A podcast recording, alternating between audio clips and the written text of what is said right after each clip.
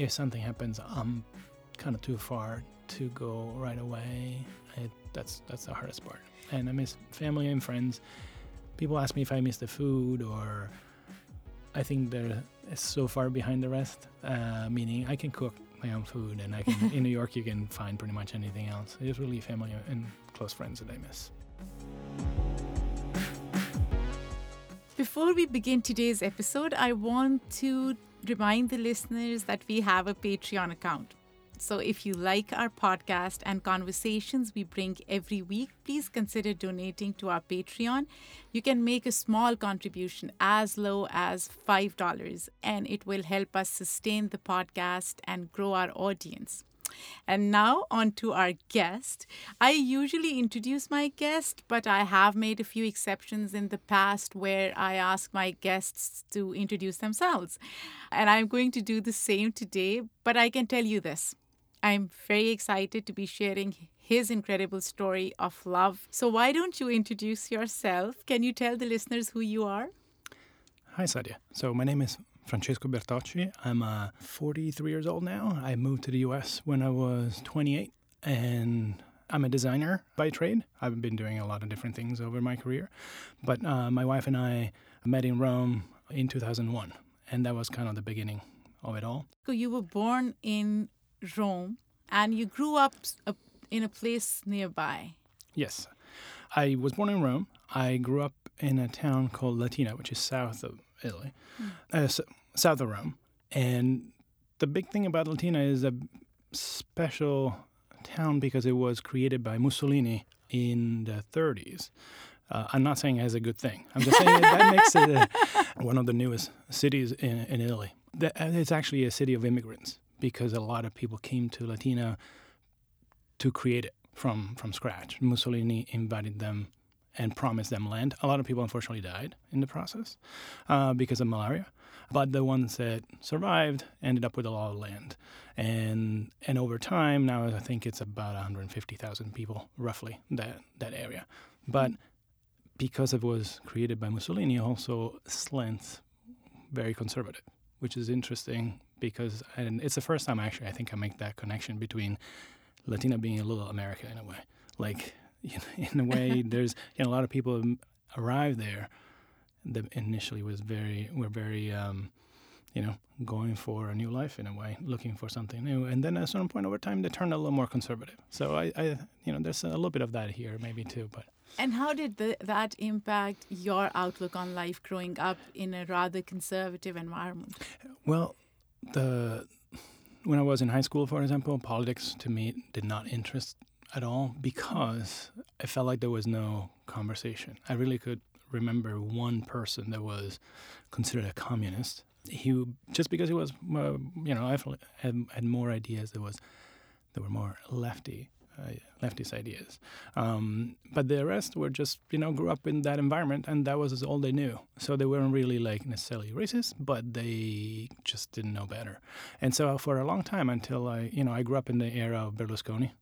When I was, I think the first time I was able to vote, he he was elected. And from there, he was there around for like 18 years or something. I, I moved to the US way before that. But basically, my first impact or um, relationship with politics was very much like, okay, there's not a lot of options. That I can and really don't feel like participating. And not to make it too political, but you know, that, I think that is a connection I never drawn before uh, between my hometown and then uh, you know uh, the situation. And here I became a lot more interested for different reasons. But and we'll talk about those reasons. But before before that, let's talk about your family. Yes. So you were one and a half years old when your parents got divorced, and this was in late seventies, a different time.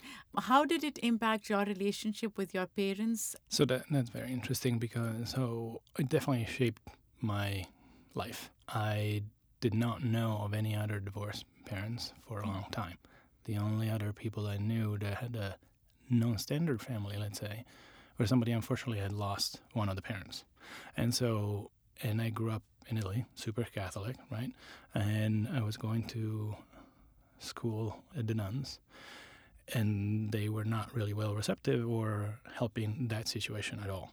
right? In what ways were they not helping or receptive? To Well, it? I mean, you know, that made me feel weird, right? You don't want a little kid to feel weird just because something their parents have done, Mm. and which is, you know, getting divorced. That makes me emotional to think about it. Um, the the point I wanted to make though is, yes, I was a year and a half. My parents uh, got divorced, and my dad had already been married before. They got an annulment from the previous marriage because my mother's parents wanted to marry in church, right? So the Mm. only way was to get an actual annulment. The unfortunate thing was that my, my father already had two kids with two girls with the previous wife.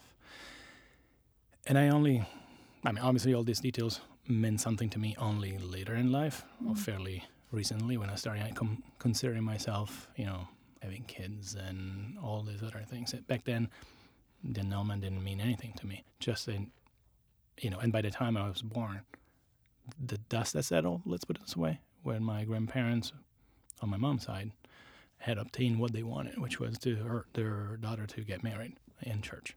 Unfortunately for them and for everybody, maybe, meaning they got divorced pretty early on, like a year in, and a half into it. Obviously, things were not working, and my mom decided to leave.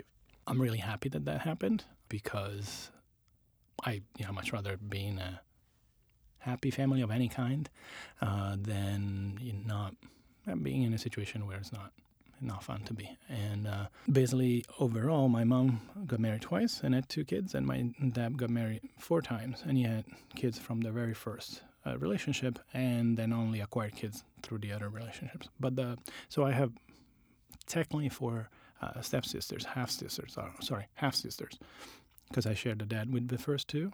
They're eight and six years older than me, and then I share my mom with the um, younger two. They're 14 and 16 years younger than me, and I'm the godfather to the one that's 16 years old, uh, younger than me. Just to clarify, now those are I to me they're my sisters. Who were you close to growing up? What was the custody arrangement? The, basically, I was spending most of my time with my mom's family. Oh, okay. Uh, my mom also was 24 when she had me, so she was still in the middle of studying medicine, and she's uh, an OBGYN and a surgeon. And in Italy, back then, there weren't that many OBGYN, so she had a lot of firsts. Like, I'm one of the first to get divorced, one of the first women doctor to be an OBGYN. And she was still studying a lot. And she was, after getting divorced, she went back home. And I basically, the first few years I grew up, I feel like mostly with my grandparents on my mom's side. And I love that. My grandfather taught me so many things, and my grandmother fed me a lot. And so I have a special relationship with them. Unfortunately, my grandfather on my mom's side passed away when I was 12, 13. My grandmother lived much longer after that, luckily, and I had an amazing relationship also as an adult. We even came to the US when I was 18 and 74, but that's a whole separate story. I remember reading somewhere that you, growing up, you were closest to your grandfather, uh, Yes. more so than your parents, I believe, in, in some Yeah. ways, right? Yes. Can you describe that relationship? Yeah, I, I, my my granddad. I, I remember like Nonno Luigi. I guess it's fair to name him. To me, was just you know my source of. I learned so much from him. He taught me math and to read, to write. I still remember sitting next to him and doing you know, going through the letters, etc.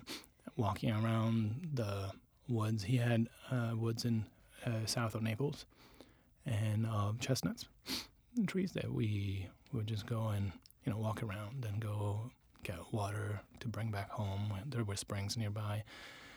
To me, it's just special moments. And unfortunately, he got sick at one point. But I think that made my childhood special in that sense. I didn't. I think my my grandfather was definitely the good cop, uh, and my grandmother was the bad cop in a way. The one bringing back to to reality and make sure I ate everything and would not let me get up from the table if I had not finished my food. So that, but to me, they were special. I didn't know what I had. That was just my reality. You know, my mom was working a lot overnight. Because she was a single mother. She was a single mother. Yeah. Yes, for for some time she was a little, uh, single mother. Not that long because I Mm. My stepdad, which I consider my dad actually, Walter, he came into my life when I was in a year and a half. So things didn't become officially, uh, you know, didn't become officially a married couple for a long time. In Italy, divorce would take a long time back then. and so it was always a little not not hundred percent clear maybe to me, right? And my grandparents were, they, I don't think they didn't really knew how to handle uh, this situation. You know, like the So what shame, what situation? Oh, so they were like ashamed of the divorce. Yes, absolutely. Because my, if you think about it, they pushed so hard to get an annulment for the first marriage that my mom and my dad had. Oh, because they didn't So the- want your father to be Right. like divorced. Like you're not Yeah, your exactly. mom You're to not be married marrying somebody yeah. who's divorced. Exactly, just marrying somebody for the first time, which didn't make any sense, but that was the mentality back then. No, but it makes sense to me. I mean, the culture that I come from, Okay, divorce yes. is still tabooed to some extent, although things have changed a lot. And what what is interesting to me right now, as we are having this conversation, that you know, in our minds, we have our own culture and we have whatever preconceived notions of about other cultures. I never thought there would be similarities between your culture and my culture, and I'm like seeing those similarities. It's Yes. interesting. Yeah, there are a lot of uh, a lot of similarities. I mean, there's some other cultures where you have to get divorced religiously, you know, Yeah. meaning right, and to be able to marry again. So yeah, in Italy, that that's the annulment in a way. It's not a common thing, absolutely not. And I don't know many it happened before. So we were talking about your stepdad Mhm. and how he came into your life. How did that relationship evolve over the years? To me, he's my dad now, Mm. and it took me maybe ten years to call him dad.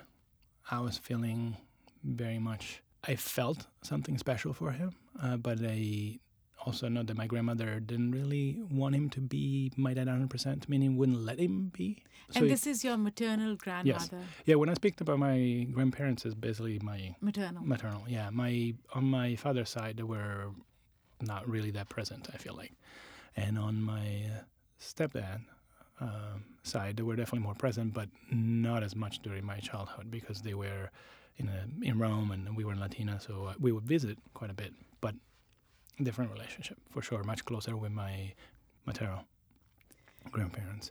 So what what happened is initially my dad was not almost allowed to let's say discipline me, which I understand is it's just not discipline me as in just yell at me, but to take care of certain things because my grandmother was kind of in charge, right? and uh, and I think that made it really weird for him because you have this child that you love, and I know he loved me because he played with me all the time.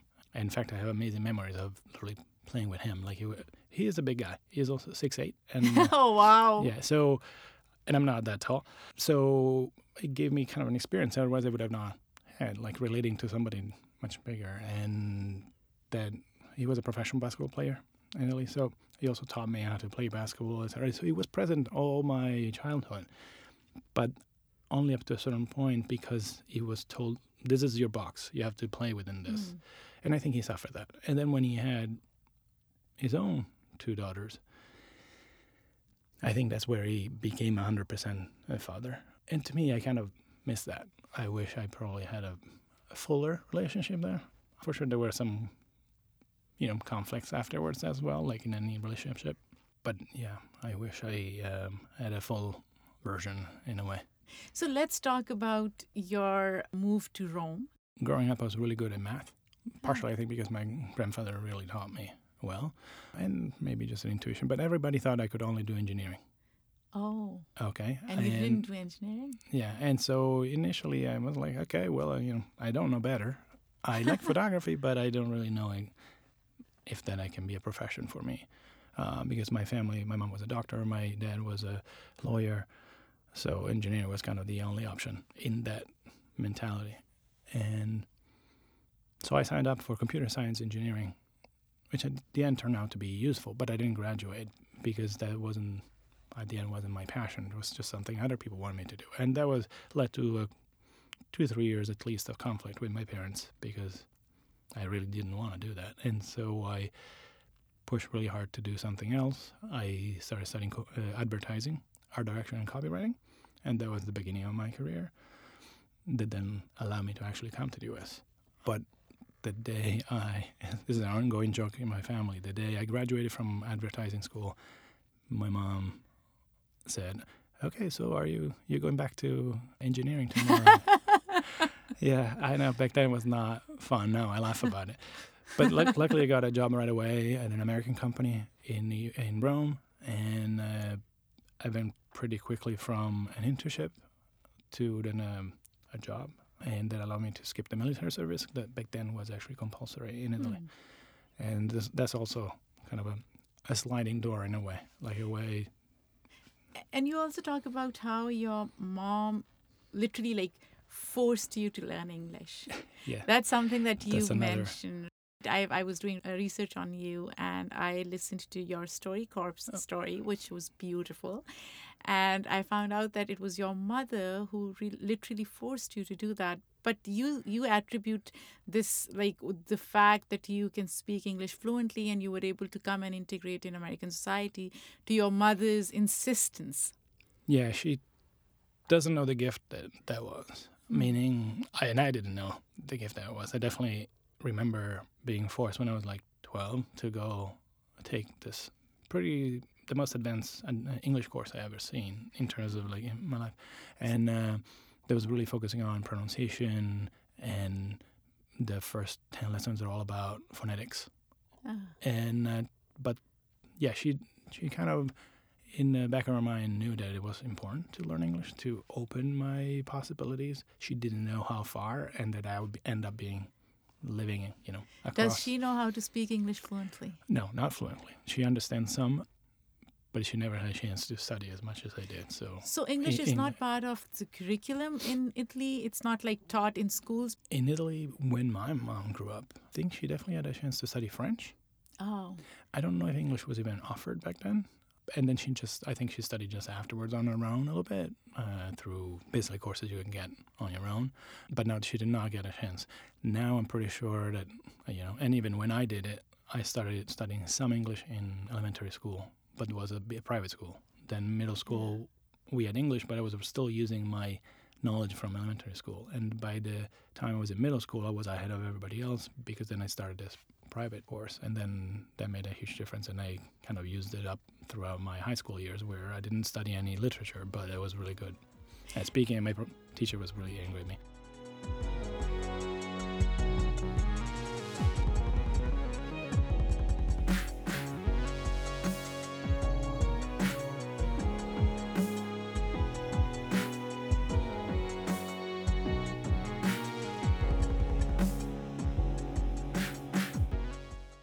So let's talk about your journey to America. It started in Rome. You met your present wife there, she Lucy Harris, President only.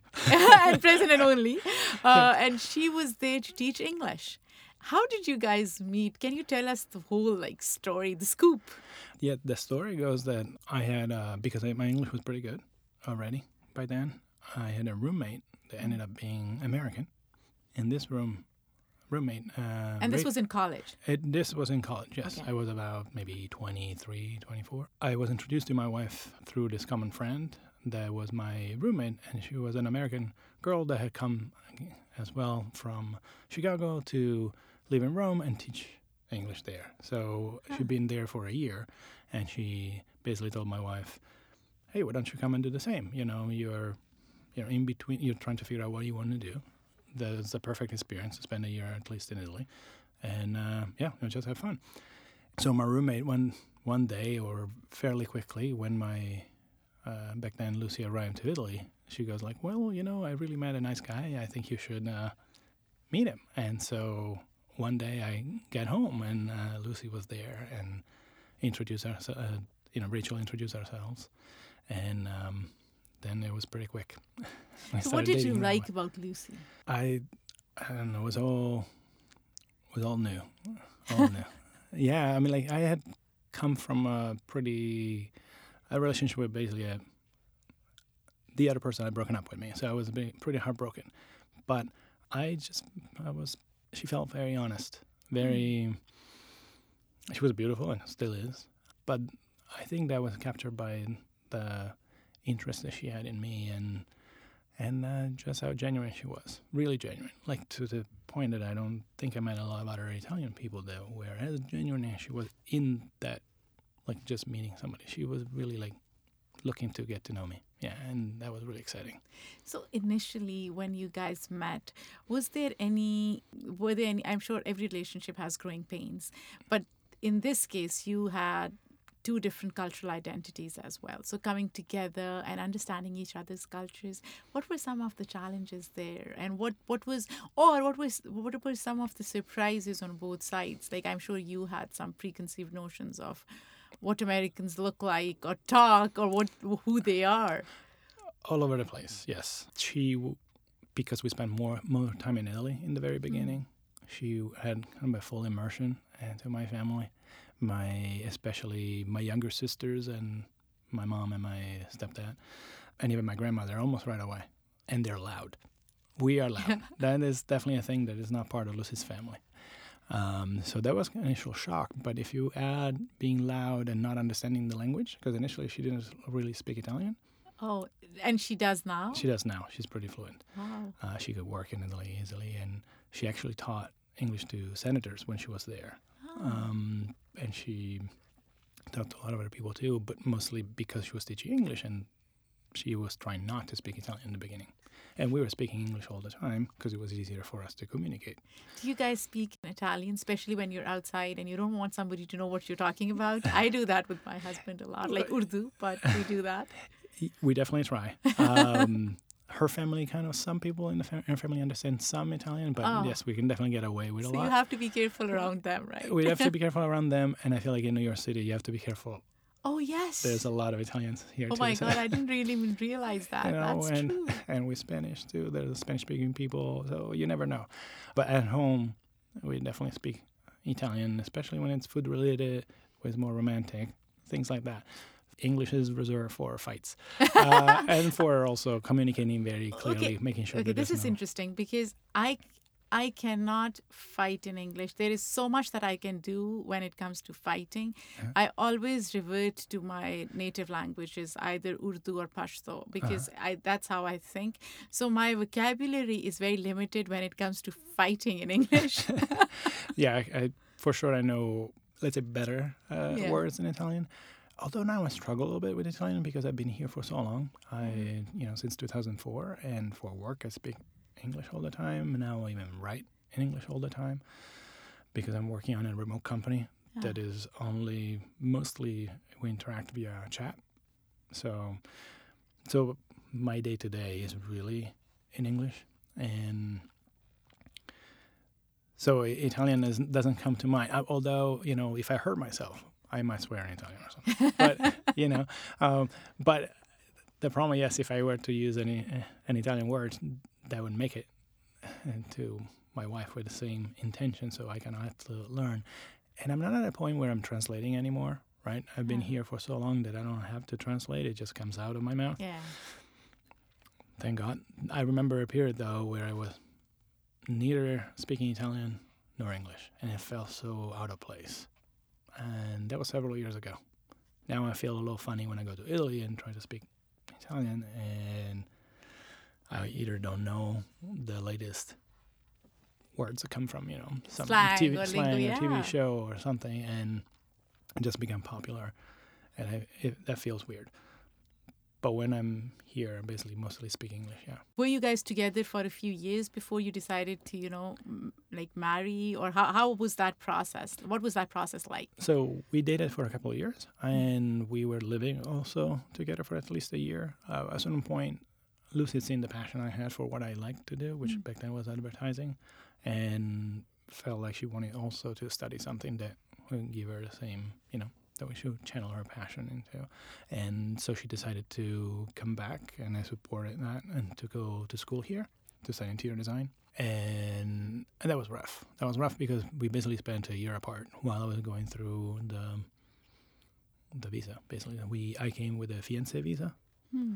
Oh, there is such thing as fiance visa as well. I didn't know that. Uh, yeah, you never learned. I thought There's it was so like just visas. spouse visa. uh, no, yeah, that so basically the fiancé visa is when you tell the American government you're coming here to explicitly to marry somebody, ah. but you make all the planning prior instead of coming here, falling in love, and because we actually met in Rome, so yeah. it, ma- made sense for us, and we had a lawyer that suggested that was the could take a while to get it, but it you know it's not as questionable as somebody just coming here and potentially getting married really quick. And so we went through the process, and it took us eight months, I think, to from when let's say I proposed. I'd say because it was mostly a conversation. You know, we realized that when Lucy visited back in early in December, um, and actually came with her family to meet my family, and we were not engaged yet. That basically we wanted to be together, and the only way was going to be to actually get married prior, because nobody was going to hire me and bring him with another work visa. And so we started the process, and by August, we were on vacation with my family. We received uh, basically communication that I had to go to the embassy in Naples to do two days of tests, health tests and interviews. And she came along with me. We brought all the documentation, you know, letters, photos. We had a stack of documents. And I guess we lucked out, and uh, we had no issues. And uh, a couple months later, I was able to October seventh, two thousand four. I was able to come to the U.S. So, So you got married in the but US. we had to get married. So the fiance me- visa means that you promise to get married within ninety days. Oh, so you had to get married within 90 Oh, that was then. quick. Yes, Oh my God. And did your family fly over? we had a very small wedding with Wow. just my parents, all the sis- all my sisters that could make it, and uh, which are three out of four, and then Lucy's family, which she also has a uh, only had a sibling, so it was pretty easy, uh, and we did it in our hometown, uh, Concord, Mass, and um, yeah, it was really quick. We married on October October thirtieth, so only twenty something days after I got here. And then after that, you ended up getting your green card. But it took you really long to get your citizenship. And I was doing research and I was surprised because normally when you are married to American citizen, it the process of getting even citizenship or passport is much shorter. Right. So was that a deliberate attempt to just Yes. prolong it? Yes, initially, basically, my concern, I had a green card, the mm-hmm. temporary green card, and then, and then I basically became a permanent green card. At that point, I was like, okay, well, you know, I'm good. I can work. I can do pretty much everything, citizenship, and I think I had also a little bit of a trauma from filling out forms. I, I'd done so many of those that the idea of having now to study, uh, you know, Constitution and all those other things just scared scare me. And I had to also do other things like get a driver license here. Oh, there was other tests. So it took me a while to feel like, okay, now I'm ready for more forms. And uh, when I then I finally did it, it wasn't that complicated because yeah, it took maybe six months. But the thing that pushed me was when I realized that you know we were under Obama, and I was happy with that. But I wanted to contribute. I wanted to vote. I felt like you know I'm paying taxes here. I want to make sure I can contribute to it, you know, and and vote. And I don't want to have to. Even traveling was stressful because traveling with as an immigrant, at least for me, was okay. You have the Italian passport, and then you have to have the green card, and the green card was giving me so all sorts of anxiety, you know, losing it. Yeah. I had to show it for just ID sometimes before I had my driving license. So it was always with me, and I didn't want to lose it. And uh, when I had to travel, I had to like you know slip it in the passport, and it would come out, and just, it was just not fun. And so I wanted to make sure that you know I I could solve a lot of different things at once with becoming a citizen, and also I'm here, right? I've been here for 15 years now, so I, I'm so glad no you're going back. talking about all of this, Francesca, because normally people don't realize that even when we talk about, first of all, I, I don't like to make these distinctions and putting immigrants in boxes of legal versus illegal, all of that nonsense. But even if we were to think like people like you and I who come here and we have our green cards and then we become citizens, it's a long and arduous process. It's like, and there's so there's so much paperwork. Right. And for me, my husband and I came like so. It was like we were on student visa. So it was student visa first, then H1, H4, and then green card, and then citizenship. Right. But we were in it together. So we were filling out forms together, I guess. And that was uh, like some, I guess, consolation in a way where I was like, I'm not alone. And he was like, he's not alone. But I'm sure it must have been so difficult to go through all, all of that process. I'm sure Lucy was there for you, but still, it's like, it's difficult. She was there, and I was lucky we had the lawyer that, um, that Hmm. helped from the very beginning, and then over time, and so we're lucky to have that. But and my English was really good, so I didn't have too many issues reading the forms. But I can't imagine even just somebody has struggles with that. It just breaks my heart. Yeah. So you got your ci- citizenship during Obama's time. Yes, That was a good decision. yes, that, that was a good decision. Yes. that was a good decision. So, going back, when you came to the US initially, um, what was the transition like? Like a new culture, far away from family. Did you feel lonely? And do you feel lonely now at times? Yes, to both. The the first time was, you know, I never lived in U.S. I'd only travel to the U.S. for fun. When the first time when I was ten with my parents, then when I was eighteen with my grandmother, and then I visited Lucy before. So I didn't really know exactly what I was getting into. And I moved to the heart of Brooklyn to Fort Greene, and everything was different, right? I had never lived abroad, only uh, vacation even in Europe, and I didn't have a job Ah. and I had Lucy, which was great. She was studying all the time. She was still in school. And so those early days felt pretty lonely. Luckily, the internet was still already a thing, and then you, we, I could communicate with my family somewhat. But it wasn't as easy to make video calls as it is now, and you can sending messages was also not as easy, and actually was expensive. And I don't think my family was as much on email as it they're all now. So that was quite a challenge. I was lucky that I knew I had a profession that I could get a good job with. So, how soon So- did you start working after coming to the US? So one thing I didn't mention before is when I came through, although I came with a, a visa that in theory should have given me a right to work from the Mm. get-go, at Newark they did not want to stamp my passport with the work Mm. permit. So they let me in, but they gave me all sorts of troubles, and I don't even remember why. But Yeah, I was going to ask you why.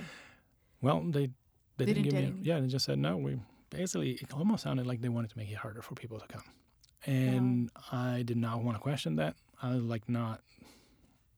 My lawyer said just arrive here. We'll fix anything we have to fix afterwards, because with a fiancé visa you're entitled to work as well. Because I don't. How are we going to you know Yeah, of course. live otherwise. So, long story short, my lawyer told me you could go to another customs and fix things there, meaning talk to the officer there. And I went to another custom here in New York, and they were able to stamp my passport, giving me what was my right, the work, uh, right to work. But unfortunately, they couldn't backdate it. And Hmm. so I lost basically of the three months that that was going to last anyway. I lost at least two months. So by the time I was eventually ready to interview, nobody was going to hire me with just one month of, you know, potential work. Because by then I had to renew Yeah. my uh, work permit, and I hadn't gotten into the rhythm of filling out forms yet, uh, or as much. And and so what happened is like I did interviews during my work permit while I was still, and I told people.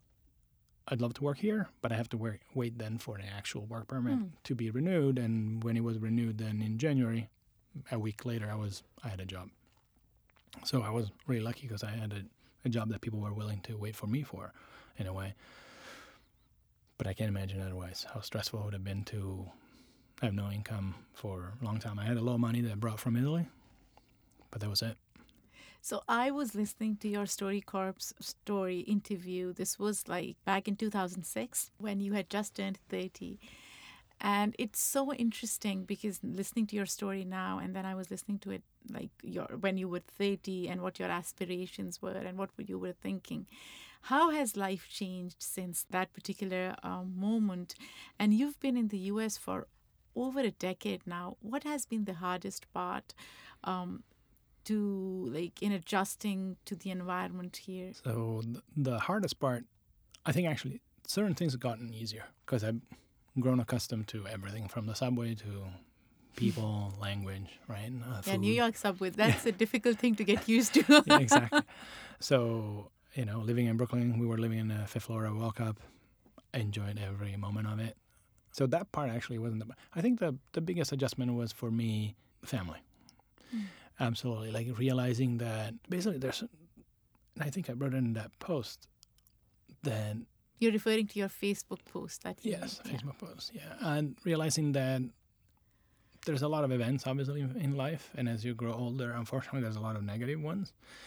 Realizing that you cannot be there when when you want, that's hard. I miss probably a few weddings I would have liked to get to, and kids that would have liked to meet earlier on than I did. I got a chance to go back, fortunately, for a few funerals, but that, that that's the hardest part, knowing that if something happens, I'm kind of too far to go right away. It, that's that's the hardest part, and I miss family and friends. People ask me if I miss the food, or I think they're so far behind the rest. Uh, meaning, I can cook my own food, and I can in New York you can find pretty much anything else. It's really family and close friends that I miss. And nobody talks, or at least fewer people talk about that side of um, immigrant experience where being lonely and missing your family and not being there for them when they need you or when you need them. Um, talking about Brooklyn, you said you live in Brooklyn. How has Brooklyn changed? Uh, did you uh, were you living in Brooklyn even in 2006? Yeah, you, oh, I- so you've been living in Brooklyn for I almost Yeah, we lived for like in, what 13 years brooklyn has become extremely gentrified what what No, are some of the changes that you've seen in brooklyn since you moved as I said, I moved to Brooklyn in 2004 and left only a couple of years ago to go to outside the city in Westchester. And um, we fell in love with a house in in a neighborhood called Usonia. That's a separate conversation. But we moved three times within three block radius. Um, when I moved, Lucy had a studio apartment because she was a, student, Hmm. and when I moved, oh, it was really impossible for us to work me to keep even applying to jobs. I remember holding a towel over my head, and so they she could sleep while I was typing and applying for jobs in the middle of the night. And then we a month later we moved to South Portland, which is a beautiful street in in Fort Greene, and then nearby uh, in 2007, just before the crash, we actually bought a place, oh and we were really happy that that worked out, and we were there for 10 years. And but obviously gentrification meant that literally from when we bought that place, the value had gone down substantially with the crash, but then it come up it just and skyrocketed right? skyrocketed, and we sold for way more than we bought it, and so we were able to buy something outside the city that is way bigger for something, yeah, like the two bedroom versus five bedroom, and it's like way the cost cost less to buy something outside the city than something in Brooklyn. Brooklyn prices are insane. Yeah, but Brooklyn has a lot of character. So when I go to Brooklyn, and I live in Westchester as well, and it's Mhm. it's it's a pretty long commute. But in my mind, I always think that oh, when my kids are older and when they're off to college one day, I will move to Brooklyn. I, I don't know why I I have this um, fascination with Brooklyn. Uh, maybe because of the restaurants and the cafes, and you go out and you see so much character. Yeah, Uh, so, why did you guys decide to move out of Brooklyn? I think we were ready because we spent a lot of time already in Brooklyn and we're feeling a little tight where we were. And Lucy had been talking for maybe five years about I'd like to, you know, get a garden one day. And I also grown both had grown up in luckily in a family that had, in a house that had a garden too. So to me it wasn't a made perfect sense. Um, but I didn't know better. I did, really didn't know anything else because we lived in Brooklyn in Fort Greene for 15 something years. So we, I said, well, let's go look. I, at least I want to know what's out there. Otherwise, the idea of suburbia scares me, right? And I came to New York. I didn't decide to move to go somewhere else. So I really enjoy every aspect of Brooklyn except not be able to find a parking spot ever. Um, you know, not much time I spent driving around to try to find a parking spot. And I loved everything else. I loved how the food, as you said. I loved the, how diverse it was. Yeah. I never felt like judge walking around the city. Oh my God, that's such a good thing because diversity is such an important aspect of Brooklyn. There is no diversity in Westchester County. Do you see? I mean, relatively speaking, it's like you see a few people here and there. Very, very little. Yeah. Absolutely. And, and that's something, in fact, that is one of the, you know, there are great schools, but one of the downsides is that you, you know, your child might be going to a school where there's absolutely no diversity. And yeah, that's Yeah, my my kids go to school in in the town that we live in. that has almost like I don't want to say zero. That's like it being a bit too extreme. But yeah, no diversity. It's probably my children are the only two brown kids there. yeah.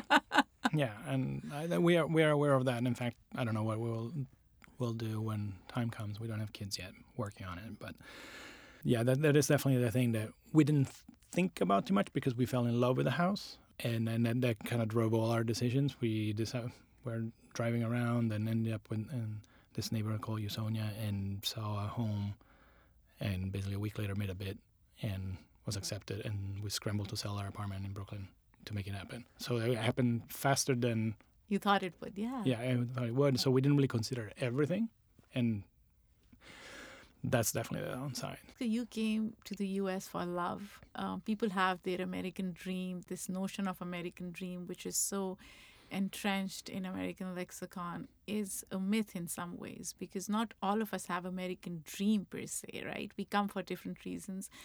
Um, my husband and I came here for education out of curiosity, I guess. You came for love. Did your American dream, whatever, however you define it, did it evolve? And do you ever think about at some point when you're older going back to italy and just you know settling there is is that something that you think about? I'll respond first to the italy part. Not as much mm-hmm. but also my not as much right now but also my thinking has evolved over time. You know when i came here i was focusing on integrating here as much as possible and then i started missing family a little more and and traveling became easier because for multiple reasons, technically, and and you know, uh, luckily I could afford it. So started shifting things, but also my parents started getting older, yeah. and so there's so many aspects that affect my decision. So I can't say I will never move. Let's say my parents needed me somehow. I have other sisters there too that could help, mm. but also feel, especially towards the younger ones, that I'm the older brother. So I feel a certain responsibility. So who knows? Probably wouldn't move right away. Uh, luckily now I have a job that I can do from anywhere, almost anywhere. But so that I don't know if I would move back. I don't know move back for sure. I would go and visit as much as possible. I'd love to take my kids during the summer, for you know, for uh, even a few months. Mm. Uh, retire is so far. I think I can promise that. Um, what's the first part of the question, though? The American dream, like oh, the American. So I, I feel like I, I don't know if it was ill in the fa- when I grew up in the 80s that somehow watching American TV was just most of the TV shows we were watching. So somehow I absorbed some of that. And so I think it was the and I, the fact that then I became open. You know, I traveled to the U.S. when I was 10 mm-hmm. Two parts of the U.S. that a lot of Americans have never seen. I went to the desert, uh, Disneyland, the Sequoia National Park, Grand Canyon, uh, Las Vegas, all at 10. So that kind of blew my mind a little bit. And I think that's maybe seeded something to make, you know, made me feel like, oh, that's, you know, there's a lot more than just my small town. And so in that sense, maybe that, that dream initially uh, wasn't really, for sure, I was studying advertising and then working in advertising for an American company. So that idea, oh, maybe I could relocate for a year or two maybe go to Chicago because that's where the headquarters were. But you know, I was not dating Lucy yet until mm-hmm. when I was 24, 25. So that wasn't really. I didn't really realize. Actually, I was scared initially that she was American because I was afraid that she would just go back, and I wasn't necessarily thinking, "Oh, I'll move too." So that was kind of a big jump to decide to come here then. But I wouldn't say it was necessarily out of a big dream. I'd say the dream came after, meaning when I was here, then I started realizing more. I feel like there's more opportunity for what I was doing back then and what I decided to move into afterwards. I'm more of an entrepreneur now than working in advertising and designer, designing websites and applications and things like that. I'm really tied to technology, and I feel like the change here in this space has been huge, and uh, the opportunity is much bigger than would have been in Italy and definitely uh, back then. So that this is kind of a newer dream.